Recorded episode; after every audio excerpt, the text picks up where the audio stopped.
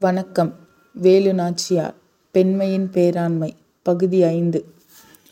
அடர்ந்த மரத்தின் வலுவான கிளையின் மீது நின்றவாறு இலை புதர்களின் ஊடே அங்கு நடப்பதை தனது கூரிய விழிகளால் பார்வையிட்டுக் கொண்டிருந்த அவ்வுருவம் தன் இடையசையில் வளரி என்ற அற்புதமான ஆயுதத்தையும் மறுமுனையில் ஒரு குறு வாளையும் செருகி வேட்டைக்கு காத்திருந்த வேங்கையைப் போல் துடிப்புடன் நின்றிருந்தது.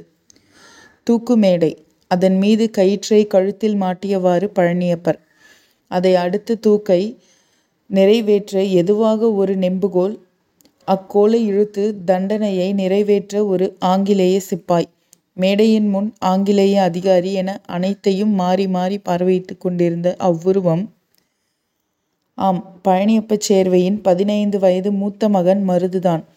தந்தைக்கு மகன் ஆற்றும் கடன் கடனிற்காக தக்க சமயம் பார்த்து காத்து கொண்டிருந்தான். அவனை வெள்ளை மருது என்றும் மக்கள் அழைப்பர். சிறுவயதே ஆயினும் வீரத்தின் சளைத்தவன் அல்ல இந்த வெள்ளை மருது. வளரி எறிவதில் இவனுக்கு நிகர் இவனை தவிர வேறு யாரும் இலர் என்று ஊரார் போற்றும் அளவிற்கு ஆற்றல் மிக்க சுத்த வீரன். எத்தனை தொலைவில் ஆனாலும் மிகத் துல்லியமான தன் இலக்கை அடித்து வீழ்த்துவதில் மிகவும் கை சேர்ந்தவன். மருதுவை அன்று இரவு தப்பிக்க வைத்து இன்று இவ்வாறு இருக்க வைத்தவாறே அனைத்தையும் பொன்னாத்தாள்தான் தன் கணவனை காக்க வகுத்த திட்டம்படியே அரங்கேற்றிக் கொண்டிருக்கின்றன. அவள் காலையில் எழுந்து தன் கணவனைத் தூக்கிலிடும் இடத்திற்குச் செல்லாமல் நேராக அம்மரத்தடிக்கு வந்து சேர்ந்தாள். தன் மகன் மருது எப்படியும் தன் தந்தையை காப்பாற்றி விடுவான் என்பதில் மிக உறுதியான நம்பிக்கை கொண்டிருந்த பொன்னாத்தாள் இரண்டு புறவிகள் ஆயத்தமாக நிலையில் வைக்குமாறு கூறியிருந்தாள். அதன்படியே அம்மரத்தடியில் அவைகள் புறப்பட தயாராக நிறுத்தி வைக்கப்பட்டிருந்தன. தூக்கு மேடையின் முன் தலையில் நீண்ட தொப்பியும் முழங்கால் வரை நீண்டு தொங்கி அங்கியும் கால் சட்டையும் அணிந்து விறைப்பாய் நின்று கொண்டிருந்த ஃப்ரெட்ரிக் தூக்கு மேடையில் மீது தன் கழுத்தை கயிற்றுடன் நின்றிருந்த பழனியப்பரை ஒருமுறை பார்த்து அனைத்தும் சரியாக இருக்கிறதா என்பதை உறுதி செய்தான். பின் தனது அங்கி பையிற்குள் வைத்திருந்த கடிகாரத்தை வெளியே எடுத்து அனைத்தையும் இடது கையில் பிடித்து கொண்டு தனது வலது கையை உத்தரவு கொடுக்க மேலே உயர்த்தி நிறுத்தினான்.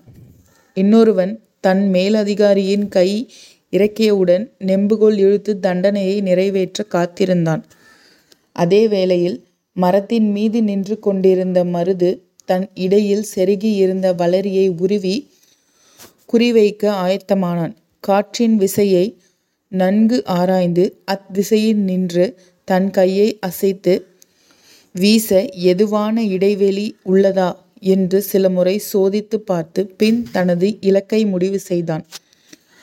ஆங்கிலேய அதிகாரி கடிகாரத்தின் மீது கவனம் செலுத்திக் கொண்டிருக்க மருதுவின் குறி நேரே நெம்புகோல் இழுக்கும் சிப்பாயின் மேல் இருந்தது. சுற்றியிருந்த மக்கள் இளைஞர்கள் சிலர் ஆங்கிலேய சிப்பாய்களை மீறி உள்ளே செல்ல முயன்று முட்டி மோதிக்கொண்டிருந்தனர் ஆனால் துப்பாக்கியின் முனையில் அவர்களை தடுத்து நிறுத்தின ஒரு சிப்பாய். கடிகாரத்தின் முள் சுழியத்தை நெருங்கிக் கொண்டிருக்க மக்களின் கண்ணீர் பெருகிய கண்கள் அனைத்தும் பழனியப்பரின் மேல் பதிந்தது. சிலர் கடவுளே ஏதோ ஒரு வழியில் தன் தலை தலைவனை காக்க மாட்டாயா என்று வேண்டிக் கொண்டிருந்தனர். மருதுவின் கண்கள் சுருங்கி தன் இலக்கான சிப்பாயை சரியாக ஃபிரெட்ரிக்கின் தலைக்கும் அவன் உயர்த்திருந்த கைக்கும் உள் இடைவெளியில் மிக துல்லியமாகக் குறிவைத்திருந்தான். ஃபெட்ரிக் கரிகாரத்தை கவனித்தவாறே தன் கையை மெல்ல கீழிறக்க துவங்கிய அந்த நொடியில் சட்டென்று ஏதோ ஒன்று தன் காதோரமாய் வீர் என்ற ஓசையுடன் உரசி பாய்ந்ததைக் கண்டு திடுகிட்டு திரும்பினான். அவன் திரும்புவதற்குள் ஆ என்று அலறல் கேட்டவுடன் மீண்டும் பீதியடைந்து திரும்பிப் பார்த்தான். தன் கண் முன்னே குருதி செருகிக் கிடந்த அவ்வுடலைக் கண்டு உறைந்து போய் நின்றான். ஆம் தூக்கு மேடைக்கு அருகே தண்டனையை நிறைவேற்றி நின்றிருந்த வெள்ளை சிப்பாய் மருதுவின் வளரிக்கு இரையாகி குருதி வெள்ளத்தில் மண்ணில் சாய்ந்து கிடந்தான். இதை சிறிதும் எதிர்பார்த்திராத அதிகாரி சுற்றும் முற்றும் நோக்கியவாறு தனது சிப்பாய்களை நோக்கி எச்சரிக்கை ஆணையை பிறப்பித்தான். அங்கு கூடியிருந்த மக்கள் ஆரம்பத்தில் அதிர்ச்சி அடைந்தாலும் பின்பு இன்ப மிகுதியால் ஆர்ப்பரித்தனர். வெற்றிவேல் வீரவேல் என்ற முழக்கங்கள் விண்ணை முட்டின. இவ்வாறு ஆர்ப்பரித்து கொண்டிருந்த போதே இன்னொரு வளரை சுழன்று வருவதைக் கண்டு மேலும் சிலிர்ப்படைந்தவர்களாய் அதை உற்று நோக்கினர்.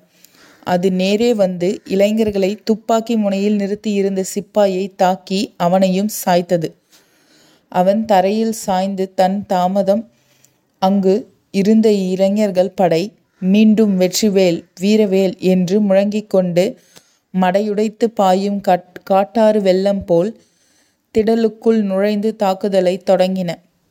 மேலும் பீதியடைந்த வெள்ளையர்கள் பதில் தாக்குதலை தொடங்கினர். சிறிது நேரத்திலெல்லாம் அவ்விடமே போர்க்களமாக மாறியது. இவை அனைத்தும் தன் மகனின் வீரச் செயல்தான் என்பதை வளரி மூலம் உணர்ந்த பழனியப்பச் சேர்வை தன் கழுத்தில் இருந்த கயிற்றை கழட்டி மேடையிலிருந்து இறங்கி நடந்தார். அப்போது தன்னை தடுத்து விலங்கிட்டு வந்த இரண்டு சிப்பாய்களை தரையில் அடித்துக் கொன்றுவிட்டு தானும் தாக்குதலை தொடங்கினார். அவ்விடத்தில் எங்கு நோக்கினாலும் வெடி சத்தமும் குதிரை கணக்கமும் சத்தமும் மக்களின் முழக்கங்களும் ஒலித்துக் கொண்டிருந்தன. கீழிருந்து கிளம்பிய மண் அவ்விடத்தையே புழுதிக்காடை மாற்றியிருந்தது. அங்கே கிளம்பியிருந்த புழுதியின் ஊடே புயலெனப் பாய்ந்து களத்தினுள் நுழைந்து மருதுவின் புரவி. ஓர் புரவி வழியில் இடைமறித்த எதிரிப்படை வீரர்கள் அனைவரையும் அடித்து கொன்று அழித்தவாறே தன்னை நோக்கி பாய்ந்து வருவதை அதன்மேல் மிட்டுக்கடன் தன் வீர மகன் வெள்ளை மருது அமர்ந்திருப்பதையும் கண்டு கண்கொள்ளாக் காட்சியடா வீர மகனே என்று தனக்குள்ளேயே பூரித்து மெய் சிலிர்த்தார் பழனியப்பச் சேர்வை. நேரே வந்து புறவியை தன் தந்தையின் அருகே நிறுத்தினான் மருது. மருது எங்கே உன் தாய்? அவள் பத்திரம்தானே? என்று வினாவினார். தாய் பத்திரமாகத்தான் இருக்கிறாள் அப்பா. நீங்கள் முதலில் புரவி ஏறுங்கள் நாம் புறப்படலாம் என்று பதிலுரைத்து திரும்புவதற்குள் பெரியமறவர் நாட்டுப் படை அங்கு வந்தடைவதற்கும் சரியாக இருந்தது. அதியனும் அவர் தம் வீரர்களும் களம் புகுந்த பின் மக்கள் விலகி நின்றனர். வெள்ளையர்களின் ஓலங்கள் எங்கும் எதிரொலித்தன. பின் அதியன் நேரே பழனியப்பரிடம் சென்று சேர்வை அவர்களே குழம்ப வேண்டாம் நான் அதியன் பெரியமறவர் நாட்டுத் தளபதி. அனுப்பியது உங்கள் உயிர் தோழர் மன்னர் செல்லமுத்து சேதுபதி. எல்லையில் இருந்த படையை விரட்டியடித்தாகிவிட்டது. இனி தாங்கள் இராமநாதபுர சீமையை நோக்கி புரவியைச் செலுத்துங்கள் என்று கூறியதும் பூரித்துப் போனார் பழனியப்பர். மிக்க நன்றி தளபதியாரே மீளாக் கடன் பட்டவனானேன் உமக்கு உம்மை அனுப்பிய என் தோழனுக்கும். நீங்கள் வரவில்லையா? என்று வினாவினார் சேர்வை. சேர்வைக்காரரே இது எங்கள் கடமை. சின்னமரவர் நாட்டு எல்லையில் இருக்கும் வெள்ளையர் படையை விரட்டியடித்து பருத்திக்குடியை பழையபடி ராமநாதபுர சீமையுடன் இணைத்து விட்டு பின் வருகிறோம்.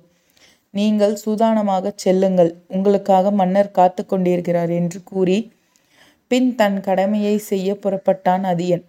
பழனியப்பச் சேர்வை குதிரையின் மீதேறி அதன் கடிவாளங்களைப் பிடித்து புறப்பட்ட ஆயத்தமானார். அப்புறவி அக்கலவர பூமியில் இருந்து மண்ணை வீறி அடித்துக்கொண்டு காற்றைவிட வேகமாக அவ்விடத்தை விட்டு புறப்பட்டது. அவர்கள் நேரே பொன்னாத்தால் இருந்த இடம் வந்து மருது அவளை பக்குவமாக தனது தந்தை இருந்த புரவியில் ஏற்றிவிட்டு பின் தானும் மற்றொரு புரவியில் ஏறி இருவரும் ராமநாதபுர சீமையை நோக்கி பயணித்தனர். குதிரை கல்லுராணி என்ற இடத்தை கடந்து மிக வேகமாக பறந்து சென்று கொண்டிருக்கையில் திடீரென்று பொன்னாத்தாளை உயிர் வழியால் அலறினாள். பதறிப்போன பழனியப்பச் சேர்வை விரைந்து அங்கிருந்து ஒரு கிராமப் பகுதியில் புறவியை செலுத்தினார். அங்கு ஒரு குடிசையின் அருகில் நிறுத்தி அதன் கதவருகே நின்று உதவிக்கு யாரேனும் உள்ளனரா என்று விசாரிக்க அவசரம் புரிந்து அந்த பெண்கள் அருகில் இருக்கும் அனைத்து பெண்களையும் கூக்குரலிட்டு அழைத்தனர். புரவியில் இருந்து கீழிறங்கி தன் மனைவியை பக்குவமாக கைத்தாங்களாக கைத்தாங்கலாகத் தூக்கிக்கொண்டு குடிசைக்குள் கிடத்தினார் பழனியப்பர். அங்கு குடிசையில் இருந்த பெண்கள் அனைவரும் பொன்னாத்தாளை சுற்றி அமர்ந்தனர். அவ்விருவரையும் வெளியில் அனுப்பிவிட்டு பிரசவம் செய்ய ஆரம்பித்தனர். பொன்னாத்தாளின் அலறல் சத்தம் வெளியில் நின்று கொண்டிருந்த இருவருக்கும் சற்று பயத்தையே உண்டாக்கியது. அவளின் அலறல் கேட்க கேட்க பீதியடைந்த பழனியப்பச் சேர்வைக்கு தன் குலதெய்வங்களை வேண்டி தனது கைகளை பிச்சை எடுத்தவாறு பதட்டத்துடன் காத்திருந்தார். மருதுவின் கண்களில் கண்ணீர் தாரை தாரையாக வடிந்து கொண்டிருந்தன. சுமார் பத்து நிமிடங்களுக்கு நீடித்து அந்த அலறல், பதினோராவது நிமிடத்தில் வீர் என்ற முழக்கத்துடன் ஒரு வீர மகன் வெளியேறினான். குடிசைக்குள் ஒரே சிரிப்பொலி. ஏய் ஆண் மகனடி என்றதும் ஒரு பெண் குரல். வீரனின் கலை இப்போதே தெரிகிறது பார் என்றதும் இன்னொரு குரல். ஆனந்த அலைகள் குடிசைக்குள் கேட்க வெளியில் நின்ற பழனியப்பச் சேர்வையின் ஆர்வம் கதவை உடைத்துக்கொண்டு உள்ளே சென்று விடலாம் போல் தோன்றியது. ஒரு பெண் மட்டும் வெளியே வந்து தாயும் சேயும் நலம் என்று கூறியவுடன் ஆனந்த பெருமூச்சு விட்டு இருவரும் ஆசியுடன் குடிசைக்குள் விரைந்தனர்.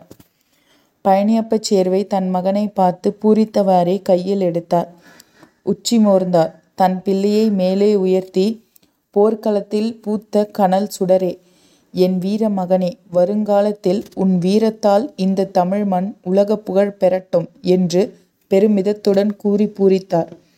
பின் அங்கிருந்த பெண்களிடம் என்னிடம் உங்களுக்கு கொடுக்க எதுவும் இல்லையே தாயே என்று நன்றி நன்றியை மட்டும் தெரிவித்தாய் என்று ஆனந்த கண்ணீரின் திளைத்தவாறு தழுத்த தழுத்த குரலில் கூறினார் பழனியப்பச் சேர்வை.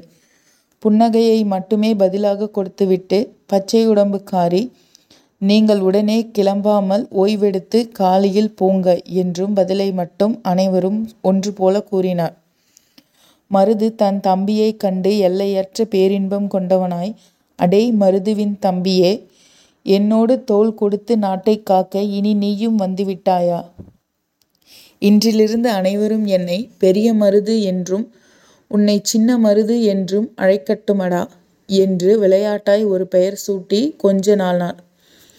நல்ல பெயர் வைத்தாயடா என் செல்லமே என்றாள் அவளின் தாய்.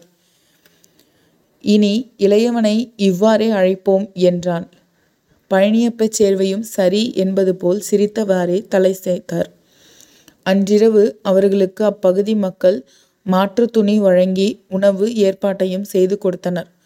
அன்றிரவு நால்வரும் அக்குடிசையிலேயே தங்கிவிட்டு அடுத்த நாள் காலை கதிரவன் விழிக்க இரண்டு நாழிகைக்கு முன்பே புறப்பட்டனர்.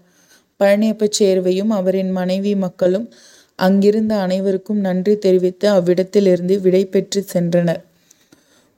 பெரிய மரவர் நாட்டை நோக்கி புறப்பட்டனர். நன்றி. மீண்டும் தொடரும்.